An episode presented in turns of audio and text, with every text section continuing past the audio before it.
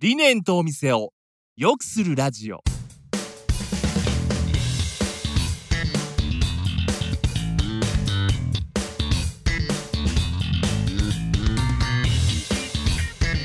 理念とお店を良くするラジオは理念合同会社代表の中島と栗原がお店を経営する皆さんとそこに働くスタッフのことお客様のことなど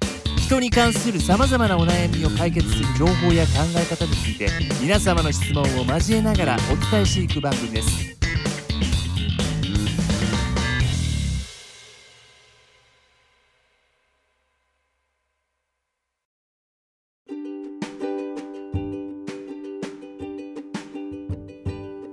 皆さん、こんにちは。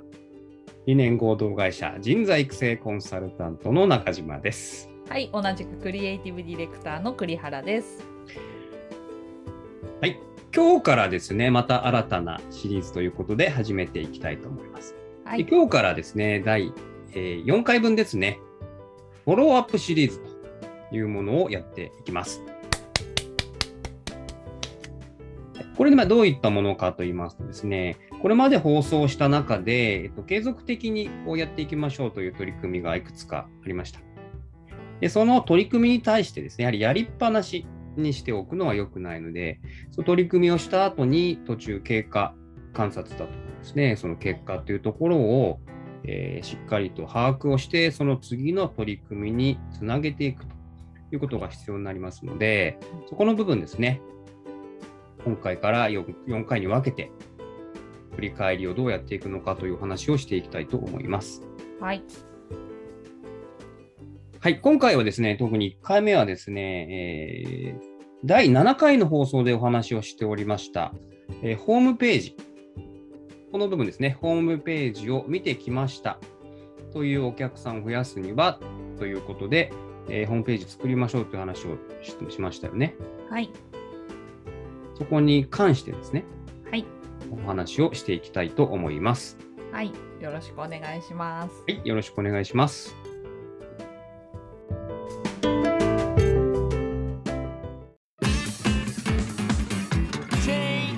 Empathy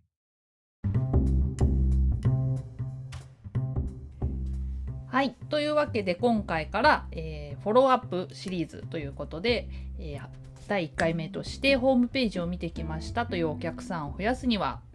というテーマでお話しした回の、まあ、振り返りというかどうこう継続的に取り組んでいくかというお話をしていきたいと思います。あの前回はですねホームページを、まあ、その見てきたよっていうお客さんをどうやって増やしていくか、まあ、集客力をどうやってそのホームページというところから上げていくかというお話でそのホームページを作る目的とかお客様にどう思ってほしいのかとかどうアクションを起こしてほしいかとか、まあ、なんかそういったところをあの計画をしてホームページを作るといいよっていうお話をしたんですけれども、まあ、結構ありがちなのが最初はその戦略的にしっかりこう計画を立てて作ったものの、まあ、必ずしもねそれがあの大正解とは限らないのでやっぱりその作りっぱなしでそのまま放置してしまうことでそのお客さんのニーズとどんどん乖離してしまってもともとはそのちゃんと目標設定というかできた状態でホームページを作っているもののまだんだん効果が出なくなってくるとかその改善点っていうのをこの軌道修正できないままあんまり効果なかったねっていうふうに終わってしまうとかっていうのは結構あるあるかなと思っております。というところで、まあ、そのホームページを作りっぱなしにせずにこうどう何をこうなんでしょう効果を検証していって、まあ、どういったところを見ていけばその改善点というのが見えてくるのか、まあ、そういうのをどういう頻度で行っていけばいいのかっていうようなお話をちょっと今日はしていきたいなと思っております。はい。というわけで、まあ、前回話したことをまあざっとちょっと振り返っていきたいんですけれども、まあ前回はですね、まあ、集客というところでホームページのその効果上げていくためにどうしたらいいかというところで、まあまずはその計画ですよね。ホームページを作るその大きな目的とか。っていうところをちゃんと設計しましょうね。でその中で、まあ、そのコンテンツどういったことを書いたらいいのかという話ではその、まあ自分たちのその魅力となるものっていうのをちゃんと伝えられているかどうか。まあ、それはそのコンセプト的なところでもそうですし写真とか文章っていうところでもちゃんと自分たちのその良さっていうのが出せてるかどうか。とはまあさっきもちょっとお話をしましたけれども最終的に起こしてほしいアクションこのホームページを見ることでお客さんにどうなってほしいのかというそのゴールの設定に基づいてその動線というのがちゃんと作られているかとかホームページの構成っていうものが組み立てられているかとか、まあ、そういうことを考えていきましょうねという話をしました。あとはまあそのホームページというそのウェブ上にあるページの特性としてやっぱりこの他者との差別化というところもあの大事なポイントになってくるので、まあ、競合のリサーチもしながらそこと比較して自分たちの優位性というか強みっていうのは何だろうっていうのをこう組み立てていくといいよというお話を、ま前回ざっくりしております。ちょっと忘れちゃったよっていう方とか、今日この回から聞いたよっていう方は、是非この第7回放送を聞いていただければと思うんですけれども、まあ、これをじゃあちゃんとその自分たちが計画した通りにあの効果が出てるのかどうかっていうのをどう見ていったらいいのかというところで、まあ、あのご存知の方も多いのかなと思うんですがそのアクセス解析と呼ばれるものですね。これをまずはしていきましょうというところです。これはあの Google が提供している Google アナリティクスとか Search コンソールあとは最近あのワードプレスとかを使ってホームページを作ってる方も非常に多いですけれどもそのワードプレスのプラグインでアクセス解析ができるものなんかもたくさんありますので、まあ、無料でね基本的には使えるものがほとんどかなと思うので是非まだ入れてないよという方は入れていただいた方がいいと思うんですけれどもこれをもうあのホームページが作った段階というかでもう入ってる方は是非ここの数値っていうのを定期的にあのチェックをしていただきたいなというふうに思います。でこれで何が見れるのかっていうところなんですけれども、まあ、アクセス数あの例えば1週間とか1ヶ月とかっていう期間の中でどれぐらいそのサイトに来てくれた人がいたのかとかどのぐらいのページ数見られてるのかとか、まあ、よく見られてる時間帯はどれぐらいなのかとかどの辺の地域の人が見てくれてるのかとか、まあ、どういう検索キーワードで自社のサイトに流入してるかとか結構細かくねいろんなことが見られるのであのじっくり見ていくと面白いかったりもすると思います。自分たちのその想像してることと違う結果っていうのが何かしらで結構出てくるものなのでここ見ていただくと新しい発見もあるかなと思います。でここがですね、まあ、基本的にその平均値みたいなのが日々のこの、まあ、1日あたりこれぐらいアクセスがあるねっていうのも見られると思うんですけれども例えばそのホームページ以外の施策あのメールマガジンを売っているよとか、まあ、SNS で何かそのセールとかキャンペーンの告知みたいなのをしたよとか何かちょっとそういう引きの強いことをのアップしたよとかあと何かそのウェブ広告みたいなのをしていたりとかまあ、チラシとかなんかそれオフラインでの施策とかと並行して運用してる場合もあの多いのかなと思うんですけれども、まあ、そういう時は特にその期間のアクセス数ですよね。これ広告打ってからアクセスがこれぐらい伸びたよ普段は1日あの50アクセスだったのが200アクセスになったよとかっていうの数字っていうのがやっぱりその施策が有効だったかどうかっていうチェックになるので、まあ、ここはあの絶対にマストでチェックをしていただきたいなというふうに思います。であの、まあ、Google アナリティクスとか Search コンソールとか、まあ、導入されてるという前提でお話をしますけれどもこれってあの結構その見る項目が多くってどこを見たらいいですかっていうのをやっぱりよく聞かれるんですよね。なので、まあ、そのどこを主に、まあ、全部見る方がいいんですけど主にこういうところだけ見ておけば大体抑えられるよという話をすると、まあ、あのアナリティクスであればユーザー数、まあ、何人の人が見に来てくれてるかっていうのとあとはその平均滞在時間って言ってそのサイトにいてくれてる時間閲覧時間の平均っていうのが出るのでここがどれぐらいあるのかっていうのを見ていただくといいかなと思います。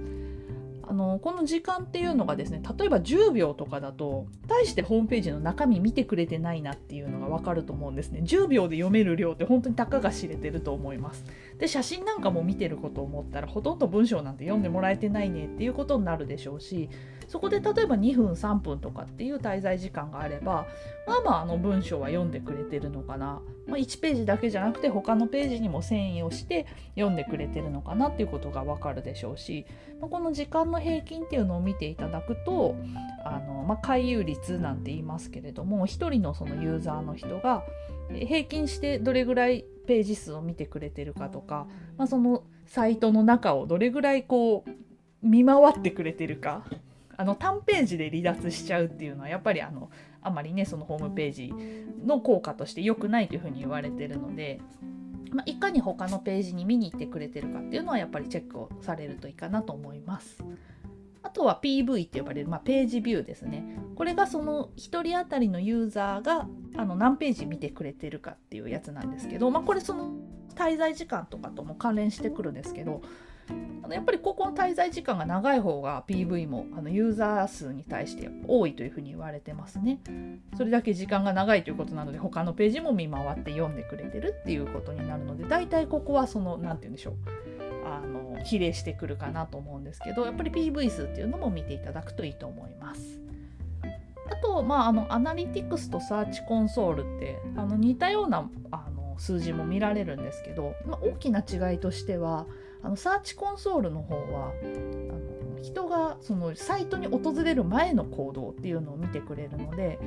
その検索キーワードですね何ていうキーワードで自社のサイトにたどり着いてくれたのかここが見られるのが結構大きな特徴かなと思うのでここを見ていただくとそのお客さんの需要ですよね。あこういうことをみんな調べてるんだなとかそういうのを調べた時にうちのサイトが引っかかってくるっていうことは他であんまりやってないんだなとか他と比べた時の優位性があるんだなっていうあの分析ができるかと思うのでここはこう見ていただくと自分たちのその魅力とか強みっていうところを改めて振り返ることもできるのかなというふうに思います。はい、そんなところでまあいろんなこのこういったところの数値を見るといいよってお話をしたんですけれども、まあ、そこでちょっと問題が出てきた時ですよね。ちょっと滞在時間が思ってたよりあまりに短すぎるな。うちのこのサイトのコンテンツ量に対して滞在時間20秒じゃ大して見てもらえてないなとか、うん、まあ、そのユーザー数がそもそも絶対的に少ないなとかあの検索キーワードが自分たちの想定してるものとちょっと違うなとか、まあ、この検索キーワードで来てもらってもあんまり満足感が得られるようななんか弊社のサービスとか商品とちょっとずれてるなみたいな何か問題点が見つかった時はやっぱりどう修正していくかっていうところですね。それただ見ててあなんかここの数字あんまり良くなかったな棒だとあの見てる意味がないので見た結果何かここはちょっともっと改善していった方がいいなっていうところが見つかった場合はあの中身のコンテンツっていうのはあの入れ替えたりとかちょっと動線を改善したりとかっていう風にしていく必要があると思います。はい。はい、なので、まあ、ここでじゃあどういうふうに改善していったらいいのっていうところで大事になってくるのが前回話したその最初の計画ですよね、うん、ここがだんだんやっぱりブレていっちゃうのも良くないんですねお客さんの方を見すぎてしまったばっかりになんかじゃあそのお客さんが注目してくれるようなお得な情報をいっぱい書けばいいのかとかってなってくるとだんだん自分たちの世界観とか大切にしてるものっていうのがブレてきてしまうのでやっぱり大事になってくるのはその前回話したちゃんと自分たちの魅力っていうのはどこにあるのかとかそれを伝えるためにはどうしたらいいのかっていうその軸はぶらしてはいけないのかなと思うので、まあ、そこはあの念頭に置きながらじゃあこれがちゃんとお客さんに伝わるためにはもしかしたら言葉の選び方その検索キーワードが自分たちの商品サービスとマッチしてないっていうのはあの本来来てほしいお客さんたちが調べる言葉と自分たちのこの言ってる言葉っていうのがもしかしたらちょっとずれてるのかもみたいなところでちょっと言い換えるとか、うん、あ普通の人たちはこういう専門用語じゃなくってもっと崩したこういう言葉で調べるんだみたいなのをリサーチしてその言葉にこう書き換えていくとか、まあ、なんかそういった改善の仕方ですよね。っていうのをあのしていくとだんだんその軌道修正ができていく軸はぶらさずにあのより自分たちの求めてるお客さんとこうアクセスをしてその人たちの満足感を得ることができるようにこう改善ができるのかなというふうに思います。はいありがとうございます。これやっぱりあれですね、自分たちでホームページ作るときって、まあ、こだわってる部分とか専門性が高いと、その言葉とかっていうのも自分は自分たちの目線で最初は作ってしまいがちなところがあるのかもしれないですよね。そういうところが実際検索ワードとか見ると、まあ同じ意味でもそのユーザーの人っていうのはこういう表現で探してるんだなとかが分かれば、こういう解析をすることによって、その辺がよりお客様とこちら側のちょっと離れてるところを近づけるっていうことができると。そうですねやっぱりその商品名サービス名とかってこう固有のものをつけてたりするとその言葉ばっかりで書いてしまってるとお客さんはたどり着けない相当その商品名とかサービス名が広告を打っていてあの有名になってるとか何かメディアに取り上げられてその商品名で調べてくるお客さんがいるとかであればあのあんまり数字として問題に出てこないと思うんですけれどもまだあんまりそんなに知られてないようなものを売りたいっていう時はあのやっぱりその専門用語というかとか自分たちのその固有の名詞だけでは検索に引っかかるようにはならないのでやっぱり言い換えですね一般的に知られてる言葉に変えてあげるとかあのみんなが調べそうな言葉って何だろうっていうところをちょっとリサーチをしてあのその言葉をこう増やしていくとやっぱり検索結果にも反映してくるかなというふうに思うので。まあ、そこもお客さん目線に立つというところが必要になってくるかなと思います。はい、ありがとうございます。あとこの期間ですね振り返る期間どれぐらい定期的に見ていけばいいのかっていうところなんですけれどもまあ月に1回ぐらいは見てほしいかなと思うんですね。その会社のそれ専門の部署の人がいるとかどうかとかっていうのにもよってなかなかねそこのチェックをあのアクセス解析っていうのにどれだけリソースが使えるかっていうのも変わってくるとは思うんですけれども、まあ、大体少なくとも12ヶ月に1回ぐらいはちょっと見てあのこの部分が以前に比べて改善されてるとかこの部分が落ちてきてるとかっていう推移はあの見ていただいた方がいいかなと思いますし、まあ、さっきも言いましたけれどもメルマガとか広告とか何かそういう施策をした場合はその都度そこはあの定期的なその12ヶ月に1回だけじゃないところであのやっぱりその効果測定検証っていうのはしていただいた方がいいかなというふうに思います。そうですよね。だから定期的に見るっていうところ、プラスで何か施策を打ったときって、やっぱりその次に同じ施策をやるのかやらないのかっていうところで、アクセス数があんまり変わってないのであれば、じゃあその方法じゃなく違う方法にした方がいいのかな。っそうですてねいうところがまた次につながるっていうことですもんね。そうですね。やっぱりここを見ないともったいないというかせっかくメルマガ打ったのに、まあ、オンラインショップなりホームページにそのい来てくれてなかったっていうことであればメルマガの文章の書き方を変えた方がいいのかなとか、まあそもそも今回のその施策自体があんまりそのお客さんにとって引きがあるものではなかったのかなとか、まあ想像ができるようになるのでここの数字っていうのは何かあの他のホームページ以外の取り組みをした時っていうのはここも合わせてチェックをされるといいですね。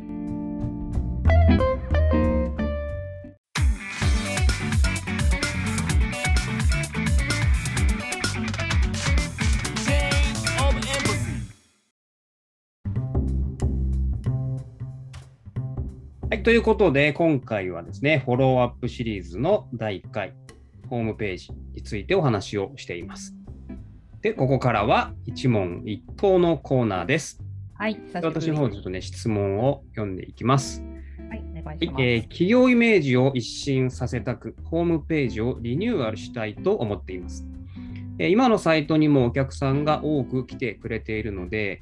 使いづらくなった、前見ていたページがどこにあるのかわからなくなったというような混乱は避けたいのですが、どのように移行するのが良いのでしょうかということですね。はい、ありがとうございます。あの新しく作るより難しいのが意外とリニューアルなんですね。っていうのはもうすでに来てくれているお客さんたちがいるので、まあ、そういった人たちをこう離脱させないというか変わらずにあのファンでいていただくにはより使いやすくなったねって言ってもらえるためにはっていうところも考えていかなきゃいけないので、まあ、ちょっとここは工夫というかあの質問にもあるようにちょっと配慮っていうのが必要になってくると思うんですが。はい。ただリニューアルをしたっていうことも伝わらないそのマイナーリニューアルですよね。うんってなるとやっぱりその企業イメージを一新させたいっていうこの本来の目的からずれてしまうのでやっぱり変わった感というのを出すっていうのも戦略的には大切かなと思います。あなんかちょっと前来た時より雰囲気変わったねとかこのブランドとか会社のイメージなんか前とちょっと違う気がするって思ってもらいたいためのリニューアルだと思うのではい。はい、今回の質問の場合はですね。なのでその変わった感っていうのを出すのっていうのも大切になってくると思うんですが、まあ、そのおっしゃっているようなその使いづらくなったとか前見てたところがわか、まあ、動線があの分からなくなってしまったっていうのはこの変わった感っていうのとまたちょっと別の話になってくるので、まあ、どこを変えてどこを変えないのかとかっていう話になってくると思うんですけどやっぱりこのあれですね、えーと、使いづらくなったとか前見ていたページがどこか分からなくなったとかっていうのはこのユーザーインターフェースの問題だと思うのでここは今あるものがいいのか悪いのかっていうそこの何でしょう検証は必要かなと思います。はい、そのために先ほどお話ししたようなそのアクセス解析でページビューとか滞在時間とか見てもらえると今の数字がいい悪いっていう評価ができると思うので、はい、ここの数字はいいということは動線の作り方も間違えてないんだなとかここが低いから企業イメージも一新させたいしここの滞在時間とかページビューっていうのも上げていきたいよっていうことであればやっぱりユーザーインターフェースも変えていく必要があるねとかっていうそのリニューアルする部分どこにテこ入れをしていくのかっていうところがあの明確になってくると思いますのでやっぱりここでもアクセス解析って大切になってくるかなと、はい、思います。なのでよく見られてるページとか残した方がいいコンテンツとかっていうのもあの分からずに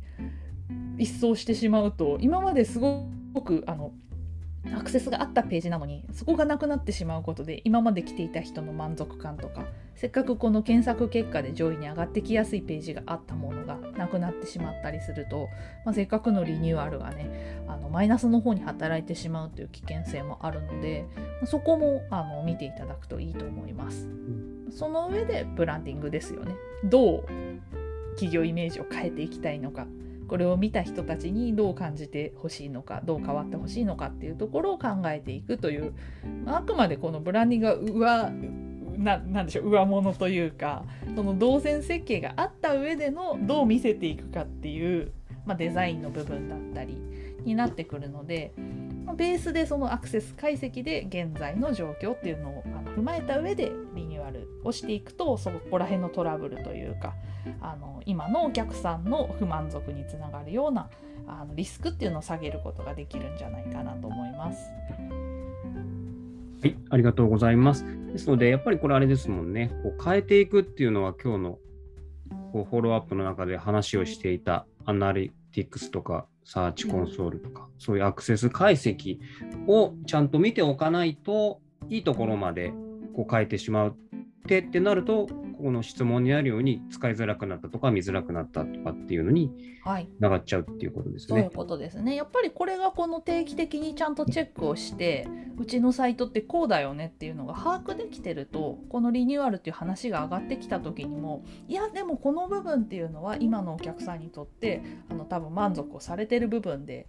あの弊社的にも数字がいい部分なのでここは改善はしない方がいいというかこれは現状維持がいいと思いますよとかっていうお話もできると思うので、まあ、社内でやるにしろ外注するにしろやっぱりそこがこう日頃から把握できてるかどうかであの変えなくてよかったところまで変えてしまうとかあの解約というか悪くなってしまうっていうのをあの防ぐことができるんじゃないかなと。ですので今あるいいところは残しつつ改善すべきところを改善するということが、今日お話しした部分とまさにつながる部分ですね。そうですね。ぜひそこもちょっと考慮しながらリニューアルっていうのもしていただくといいと思います。はい、ありがとうございました。ということでですね、フォローアップシリーズの第1回、ホームページ、こちらですね、ホームページを見てきてきましたというお客さんを増やすにはというところへのフォローアップ、どう行っていくのかというお話をしてきました。はい。で、次回ですね、フォローアップシリーズ第2回は SNS と。こちらは、えー、第10回の放送でお話をしている SNS 運用ですね、ここについて。これのフォローアップについてお話をしていきたいと思います。はい、あの今日聞いてくださった方とはその親和性が高いテーマになると思うぜひ合わせて聞いていただければと思います。はい。では、今回はここまでにしたいと思います。ありがとうございました。はいまた次回もお願いします。はい。